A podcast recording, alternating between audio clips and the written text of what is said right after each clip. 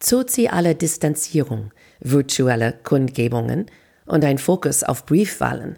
Unser Thema heute: die neuen Aspekte der amerikanischen Politik in Zeiten von Corona.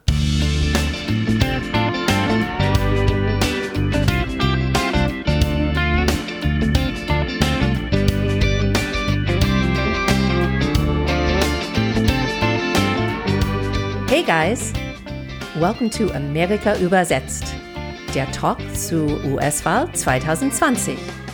I'm Wendy Brown. And I'm Jiffer Bourguignon. Hallo Wendy, wie geht's dir? Hallo Jiffer. Ja, wir sind hier alle zu Hause, ganz brav. Oh, man hört es schon in deiner Stimme, dass du bist ein bisschen erkältet, ne? Ja, so ich dachte, dass das konnte ein Corona-Fall sein, aber ich war getestet und das war negativ, Gott sei Dank. Und ein bisschen Antibiotika hinter mir und ist alles viel besser jetzt geworden. Ja, danke. Du klingst schon besser als vor ein paar Tagen und das freut mich zu hören. Wir practicing social distancing, das heißt, du bist in Homeoffice, ich bin in Homeoffice. Wie so viele andere Leute, die Probleme haben, irgendwas zu schaffen. Ich weiß, es zu Hause zu arbeiten mit 3 Kindern auch mit Hilfe ist schwierig, aber es ist jetzt Mittwoch, die 18. März, also abends. Es ist jetzt kurz vor 10 Uhr abends. Meine Kinder sind endlich mindestens Richtung Bett gegangen und jetzt kann ich reden, endlich. In den USA, ich habe in Twitter gesehen, so viele Eltern haben gesagt, ich habe jetzt 1 Stunde Homeschooling gemacht und ich habe jetzt die Empfehlung, dass jeder Lehrerin sollte $1 Million pro Monat kriegen. In Deutschland ist Homeschooling nicht erlaubt, ne? Und ich finde, ja, die Deutschen sind sehr schlau. Naja, also wollen wir, wir haben viel über Corona und wie Corona trifft das Politik zu diskutieren heute Abend, aber sollen wir schnell so vielleicht die Vorwahlen von gestern dann zusammenfassen? Ja, wie dieses Buch von Gabriel Garcia Marquez, Love in the Time of Cholera, es ist Elections in the Time of Corona, also während den Zeiten von Corona. Gestern, 17. März, sollte 4 Bundesstaaten wählen gehen und die 4 war Florida, der große Preis, Illinois, das ist Obamaland, Arizona und Ohio. Aber Ohio hat nicht gewählt gestern. Der Governor von Ohio, ich glaube, ein paar Tage vor, hat gesagt, naja, ich glaube, wir wollen warten und das lieber am Anfang Juni machen, weil wegen Corona-Virus sollen ältere Leute zu Hause bleiben. Die sind hin und zurückgegangen und wirklich in die, wie man sagt, so 11th Hour, 11. Stunde, haben wir entschieden, dass Ohio wählt doch nicht. Und so dass viele Leute sind aufgestanden am Wahltag und haben nicht gewusst, was los war. Aber Ohio hat nicht gewählt, wartet jetzt bis 2. Juni oder irgendwann. Ja, mal sehen, wir wissen noch nicht. Ja. Genau. Aber die anderen 3 haben schon gewählt, auch nicht ohne Chaos, von was wir gehört haben. Biden hat alle 3 gewonnen, wie erwartet, hat richtig gut gewonnen mit 60%, glaube ich, in Florida und Illinois. Kommt jetzt raus mit 300 mehr Delegierten als Sanders, was bedeutet, dass Sanders wirklich statistisch unwahrscheinlich überhaupt eine Chance auf Gewinn hat jetzt. Und so, das bleibt jetzt die Frage, wie lange bleibt Sanders jetzt im Rennen? Genau. Warum? Das Sanders Camp hat gesagt, dass die würden diskutieren, wie das weiterlaufen soll. Ich meine, letzte Woche haben die auch gesagt, sie würden diskutieren. Er ist dann also drin geblieben, wie wir wissen. Und die Frage ist jetzt, ob er noch drin bleibt oder ob er sagt, es gibt wirklich jetzt keine Chance, ich steige aus. So ein paar Fragen, wenn er drin bleibt. Ne? So, er ist am Anfang, also diese Woche drin geblieben, weil er wollte versuchen, Biden ein bisschen mehr zu die linke Seite zu bringen. Und das nicht nur, weil die Themen sind ihm wichtig, aber auch so, dass sein Unterstützer ein bisschen mehr vielleicht Enthusiasmus haben für Biden, wenn sie sehen, dass er ein bisschen mehr in Bernies Richtung gehen. Das hat er gemacht, aber die Frage ist jetzt wirklich, wenn er aussteigt und er ist richtig die einzige Kandidatin. Ich meine, es gibt immer noch diese Tulsi Gabbard, aber sie hat insgesamt, ich glaube, 5 Delegierte so, oder sowas. So, wenn Biden die einzige Kandidat ist, ja. Genau, und wenn Biden der einzige ist, dann wie läuft das weiter? Ich meine, besonders in die Zeiten von Corona sagen die einfach die Primaries ab, sagen die einfach so, okay, wir wissen, wie es laufen wird und jetzt haben wir unsere Nominee, oder in der Vergangenheit haben die das trotzdem weitergemacht, weil die wollten den Prozess respektieren und genau, aber in diesem Fall, besonders wenn alles ist auf seinen Kopf gestellt, der Campaigning geht nicht traditionell so, die Leute machen virtuell Townhalls und YouTube-Videos und was auch immer, wäre das nicht mehr so verantwortlich und nicht besser für alle, wenn die einfach sagen, hey, weißt du, wir wissen alle, wer der Nomination kriegt, jetzt sagen wir der Primaries ab und reden wir hoffentlich im Juni in Milwaukee bei der Convention, aber das ist auch jetzt ungewiss. Ja. Es ist interessant, so Biden schaut schon nach vorne, so Richtung November. Er redet ständig über Vereinigung von der Partei und auch die ganze Nation. Er versucht, wie du sagst, so Richtung Bernie und seine Unterstützer zu sprechen. Und der wirklich versucht, sich da hinzustellen als der Vertrauliche in diese ganze Chaos. Und das kommt offenbar jetzt gut an.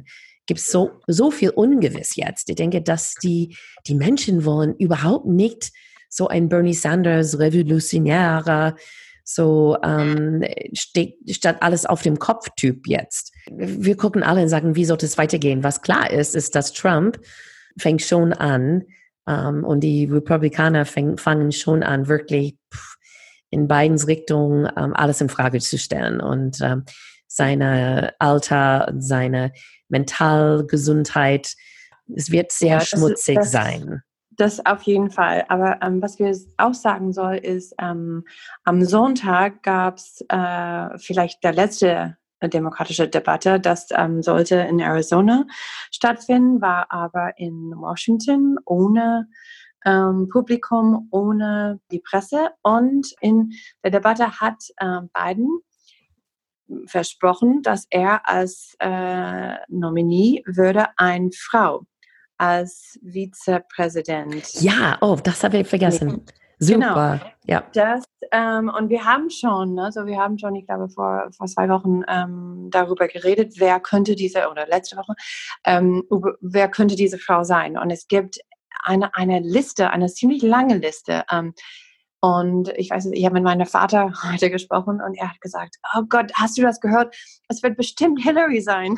Oh Gott. Ich habe gesagt, Papa, es wird auf gar keinen Fall nicht Hillary sein.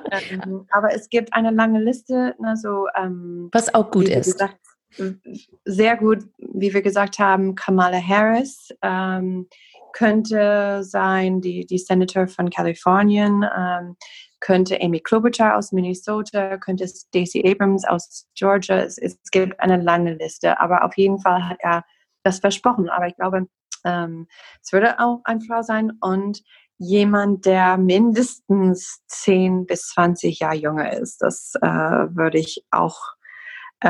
ich auch gut sehen. Besonders wenn diese, wie du gesagt hast, wenn die Alter von, ob das Bernie oder Biden, ich meine, Biden ist auch 77 Jahre alt, wird in Frage kommen, dann ist es wichtig auch, dass seine Vize ist jemand, der man von Alter ziemlich fit und jung ist. Ja, genau. Also wir werden sehen, wie Politik in die Zeit von Corona dann jetzt stattfindet, wenn man 2 Meter Abstand halten muss und wenn Trump seine Rallies nicht mehr haben darf. Das wird komplett anders jetzt entwickeln.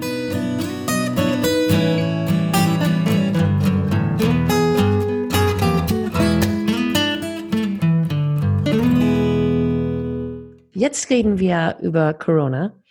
Eigentlich kommt man nicht rundum heutzutage. Wollen wir mit Familien oder mit Politik anfangen? Vielleicht fangen wir mit Familie an und dann fließt das alles ein bisschen zusammen. Ne? Aber ich glaube, vielleicht ist es interessant, über unsere Familie zu reden, unsere persönliche Erfahrung. Okay. Ich bin komplett in diese letzte Woche komplett beschäftigt mit so mein Geschäft in den USA am Leben zu halten. Und man sieht so besonders, wie Small Business von so einer Corona-Situation betrifft, ja, dass unsere Welt komplett andersrum jetzt stellt. Ich habe ein Weingeschäft, ich bin Winzerin und habe auch einen Weinberg. Und drei von unseren Einkommensquellen sind jetzt weg. So unser ganzer Großhandel, war keine Restaurants in Läden, jetzt machen überhaupt was. Und dann unsere Tasting Rooms müssen auch jetzt zu sein. Also das gibt nur, was wir jetzt über online verkaufen und durch unser Club. Und das ist echt wirklich eine Frage von, was wir jetzt machen können. Wie können wir kreativ sein? Welche Projekte und Einkäufe stellen wir jetzt komplett aufs Eis? Aber was können wir tun, so dass wir unser ganzes System einfach anders machen? Denn wir reden über Virtual Tastings jetzt und Sonderpreisen und persönliche Lieferungen und wie wir unsere Weinberg dann zu unseren Kunden bringen können, weil die jetzt nicht mehr zu uns kommen können. Ich glaube, am Endeffekt auf die gute Seite etwas Kreatives und wahrscheinlich etwas Gutes für unsere Business wird schon davon rauskommen. Ein bisschen mehr Energie. Es bringt uns dazu denken, anders. Und das ist immer gut. Aber es wird auch echt wirklich schwierig sein, wenn das länger so bleibt. Wenn wir 6 Monate ohne diese Einkommensquellen ausgehen müssen, das weiß ich gar nicht, wie wir das überhaupt hinkriegen werden. In meiner Familie ist Thema Trump immer noch sehr knifflige Thema. Es ist jetzt zugespitzt in die letzte Zeit, insofern, dass meine ältere Bruder gar nicht mehr mit meinem Vater redet und dass mein Vater so trifft, dass er wirklich nicht mehr schlafen kann.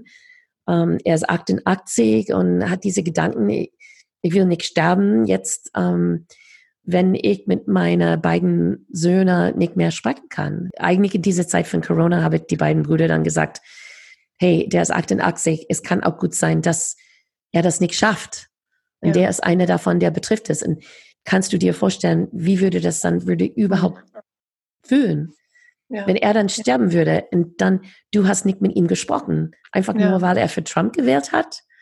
Ja. So, darüber denken die beiden. Ich hoffe, dass dann die kommen irgendwann rum und sagen, hey, der ist unsere Vater. Trotzdem und wir lieben ihn noch. So, schauen wir. Also auf jeden Fall irgendwas, das bringt Leute zusammen. Ne? So, wir haben auch in meiner Familie, ich meine, erstmal mein Bruder, der in Charlotte, North Carolina wohnt, war letzte Woche krank und hat ziemlich hohe Fieber, tiefe Husten, also die klassische Corona-Symptome. Er ist noch jung, er ist Anfang 40, aber war sehr, sehr krank. Seine Frau hat versucht, dann für ihn einen Test zu kriegen.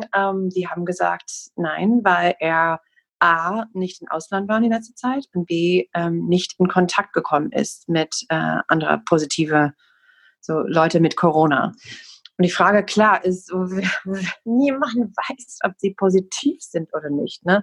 Weil es gibt so wenig Teste und vielleicht kommen wir dann später dazu in die Staaten, aber egal, ich meine, er ist ziemlich jung und fit und wenn er Symptome, ich meine, wenn er einen Test hat, dann ist es für ihn, wenn die Symptome schlimmer wird, dann wird er im Krankenhaus gehen. Ich meine, aber der Punkt der Test ist, dass seine Frau ist Lehrerin, er hat 2 Kinder, es kann gut sein, dass die auch positiv sind und die gehen, weil er nicht weiß oder weil die Ärzte sagen, das ist bestimmt nur so eine Erkältung, die gehen immerhin jeden Tag in die Schule und wenn die positiv sind, weiß niemand und die dann so geht das Virus, ne? So ist das. Man weiß, wie es geht. Ich meine, mein Bruder geht jetzt besser, aber trotzdem kann es sein, dass er dann Genau, ja. Näherntest bekommen und jetzt die Schule sind auch endlich ab diese Woche geschlossen.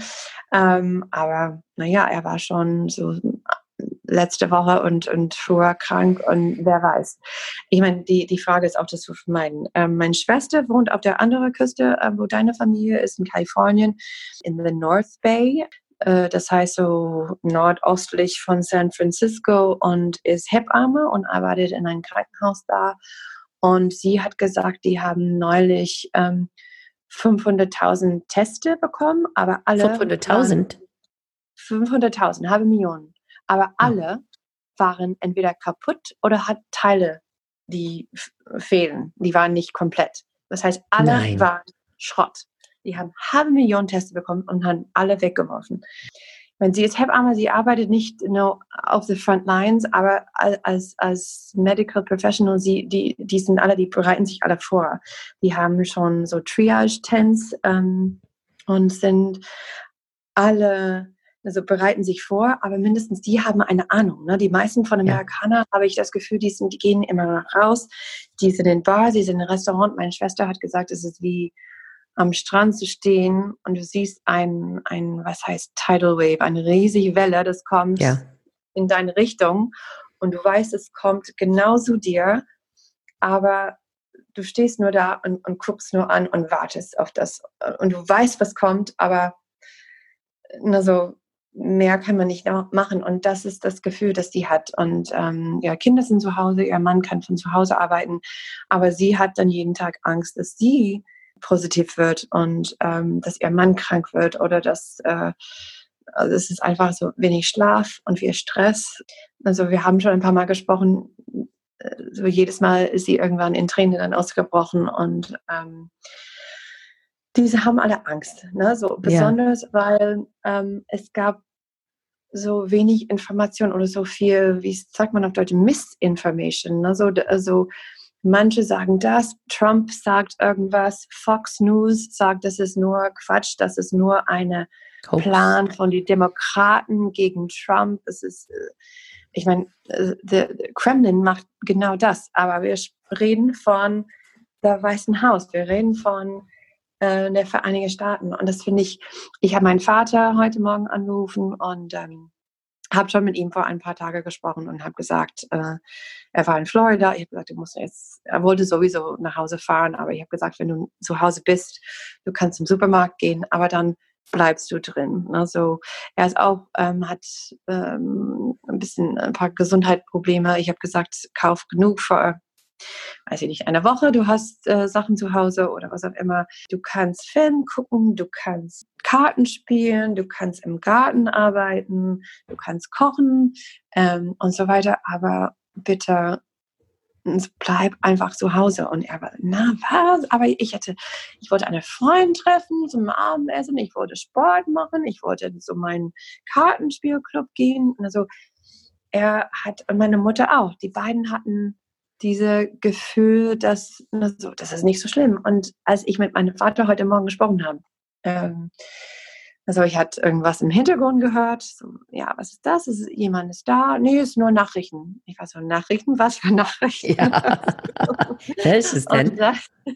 Und dann hat er so, das ist Fox. Und ich habe gesagt, Papa, das ist nicht Nachrichten. Ich meine, wir streiten schon immer über Fox, aber also wenn du wirklich, und dann habe ich gesagt, wenn du wirklich Fakten willst, frag deinen Töchtern, ein arbeitet im Krankenhaus in Kalifornien, die andere ist in Europa, wo wir schon unter Quarantäne sind und wir können aber bitte nicht Fox News gucken. Und dann haben wir auch über Trump gesprochen. Ich habe dann, unsere Zuhörer haben schon von unseren Vätern gehört und ich habe dann gefragt, ich finde, das sind diese Zeiten, ich will mit meinem Vater reden, ich will wissen, dass alles gut läuft, ich habe ihm ein paar Videos von den Kindern geschickt und so weiter und so, dass er nicht so einsam fühlt und so, aber ich will nicht so mit ihm streiten, aber ich habe dann trotzdem gefragt, so, hat das deine Meinung irgendwie geändert? Hast du was denkst du jetzt von der Krise? Ich meine, am Anfang hat Trump gesagt, na, so ist kein Problem, ist gar nichts. Und jetzt sagt er, dass man so zu Hause bleiben soll. Das ist viel mehr ernsthaft, als er am Anfang gesagt hat. Was denkst du jetzt? Also wie er in eine Krise, also wie er so seine Führungskraft, seine Führungsstil, ja, zeigt. Und mein Vater hat gesagt, er würde immer noch für Trump wählen im November, dass er findet, naja, ich meine, es ist ein Virus, es ist eine neue Situation, niemand weiß genau, wie es läuft, und viele andere Länder, auch in Europa, haben diese Fehler gemacht, dass die nicht schnell genug irgendwas vorbereitet hat. Ich meine, ja, die Demokraten würden sagen, dass er nicht schnell genug ist, aber also die meckern sowieso immer über ihn. Und ich glaube, jetzt tut er alles richtig und er spricht von der Wirtschaft und was er tun wird. Und ich meine, so ich habe nicht gesagt, dass also was er die ganze so Government-Unterstützung, dass er teilen will, ist genau, was er schlecht findet von die Socialist Candidates und von Demokraten, aber das ist klar eine andere Situation. Ja. Aber also ich finde, es ist ein bisschen mal sehen, weil am Anfang der Krise war ich so voll sicher, dass das ist der Silver Lining, wie man sagt, das ist das Gute, was kommt von dieser Gesundheitskrise, ne? So es gibt so Umweltvorteil und es gibt auch der Vorteil, dass Trump würde diese nächste Wahl nie im Leben überleben. Aber wenn ich mit meinem Vater rede, naja, November ist in 8 Monate. Niemand weiß, wie es läuft, niemand weiß, was funktioniert und was funktioniert nicht, wie es laufen würde in den Staaten, ob das genauso in Italien laufen würde oder nicht. Und es kann gut sein, dass sofort so Leute, seine Unterstützer wie mein Vater, würde sagen, naja, er könnte nichts dafür. Ich glaube trotzdem, dass er unsere große Chance ist, der Wirtschaft zurückzubringen. Wahrscheinlich, ja. Ja, es ist interessant, dass seine Zustimmungsrate bleibt genauso hoch wie immer. 95% die Republikaner denken, dass er alles gut macht, und dass die ihn unterstützen. Das ist irre. Und, aber seine Glaubwürdigkeit und die Glaubwürdigkeit von der Presse, ja, das ist echt problematisch jetzt. Wir sitzen in einer Krise und das ist genau, wann wir alle so ein Mensch oder eine Quelle brauchen, wo wir alle sagen, da, wir gucken hin und wir hören zu. Das haben wir jetzt nicht in den USA.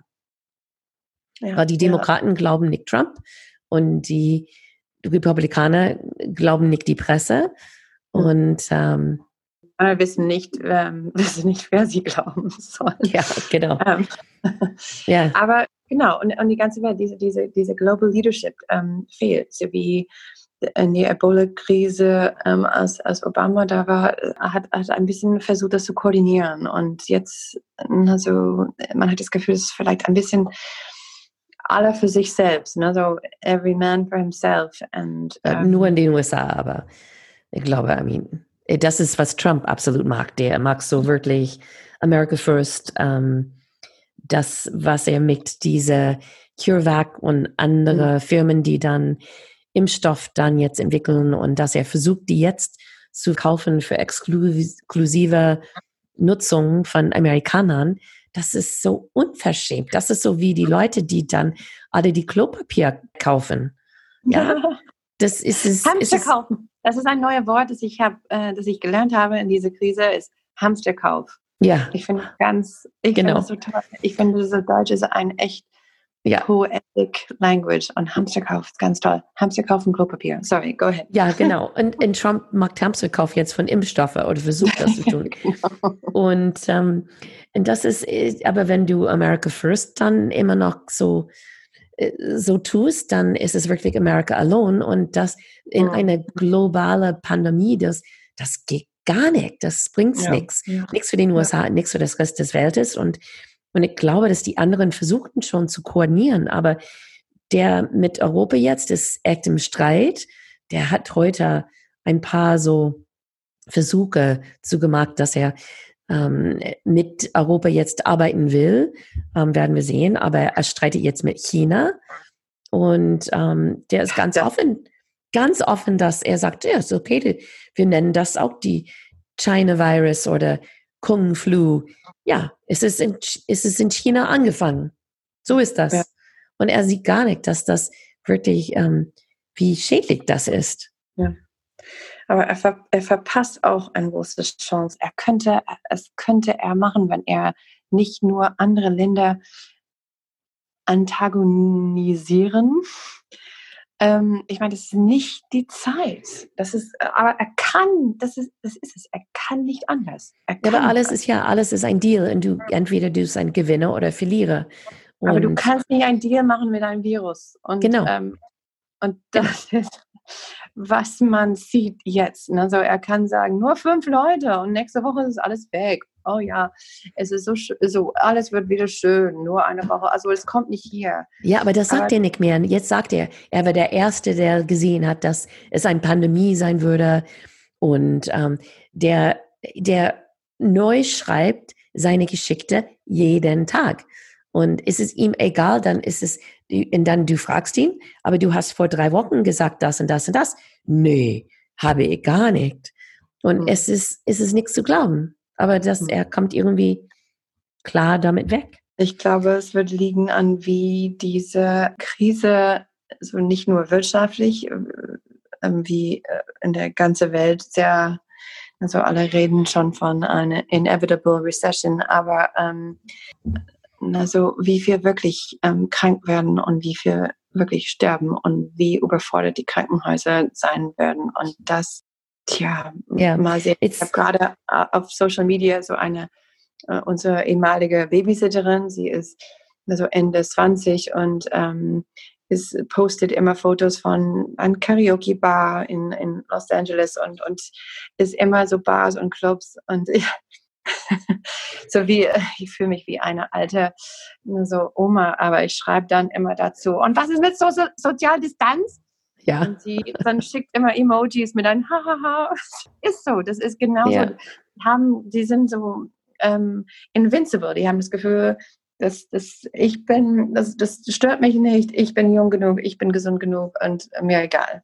Ja, ich denke, die USA hat noch nicht gesehen, wie schlimm es wird. Aber es gibt 2 interessante politische Themen, die wir auch über die nächsten Monate sehen werden. Eins ist, dass so in einer Krise alle rücken nach links. Das ist so allgemein. Aber man sieht das deutlich in die Republikaner jetzt. Normalerweise, die sprechen von kleinen Government. Wir wollen, dass aus dem Weg geht, lasst die Privatsektor alles erledigen. Aber jetzt in einer Krise muss das Government als die Stärke sein, in die Führung übernehmen. Und man sieht das genau, in was die dann für Lösungen dann jetzt haben. Die sind alle Themen, Ideen, die linke Seite, die Demokraten schon längst gehabt haben. Und das wird interessant zu sehen, wie die Demokraten mit den Republikanern jetzt das alles organisieren, weil eigentlich Trump nimmt die Luft aus die demokratische Rettungsideen. Und er nimmt die für sich und redet, als ob die seine Ideen sind, obwohl die vor Wochen dann schon von den Demokraten rauskamen. So, das ist eine interessante. Wir werden, wie weit links sehen, dass die Republikaner jetzt rücken. Die zweite ist dann, wie wir mit unsere Wahl im November dann vorbereiten. Weil eigentlich die Lösung ist Briefwahl für alle. Ja, Briefwahl für alle. Ja. Und das wäre super für die Demokraten, weil dann werden mehr Leute abstimmen. Wir haben gesehen, in diese letzte Vorwahl, die beiden Staaten, wo wir viele Briefwähler und Frühwahl hatten, die hatten höhere Wahlbeteiligung als in 2016 gehabt, trotz Corona-Krise. Aber die Republikaner wollen immer die Wahlbeteiligung niedrig halten.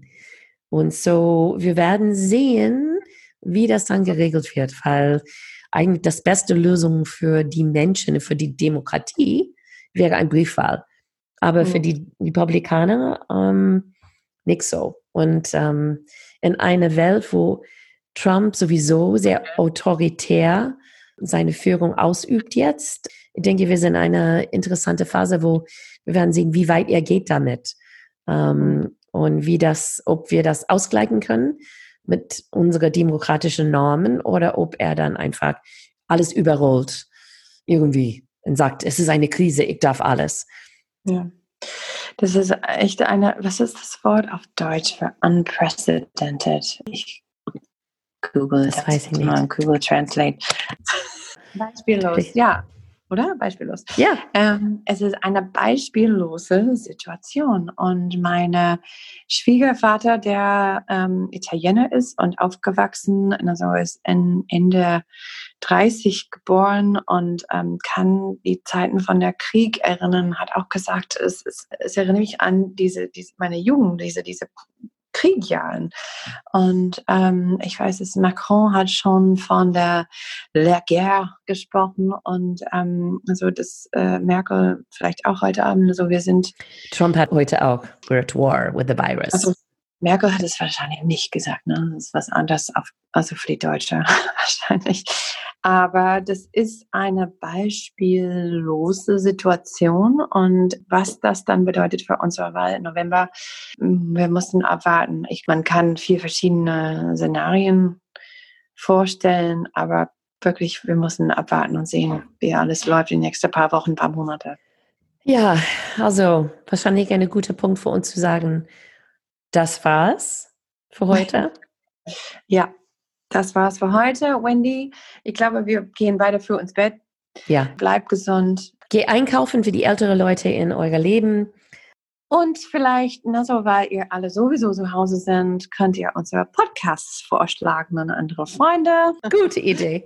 Also, dann das war's für diese Woche. Wir werden nächste Woche wieder dabei sein.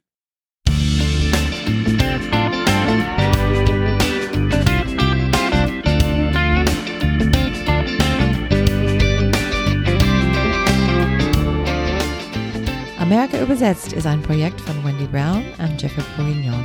Original Musik von der sehr talentierten Reha Omaier. Danke, dass du mitgehört hast. Wenn es dir gefallen hat, bitte subscribe und deine Freunde erzählen. Du kannst eine Frage über unsere Facebook-Seite lassen. Und follow uns auf Twitter @AmerikaÜbersetzt. Danke und wir sehen uns nächste Woche. Tschüss!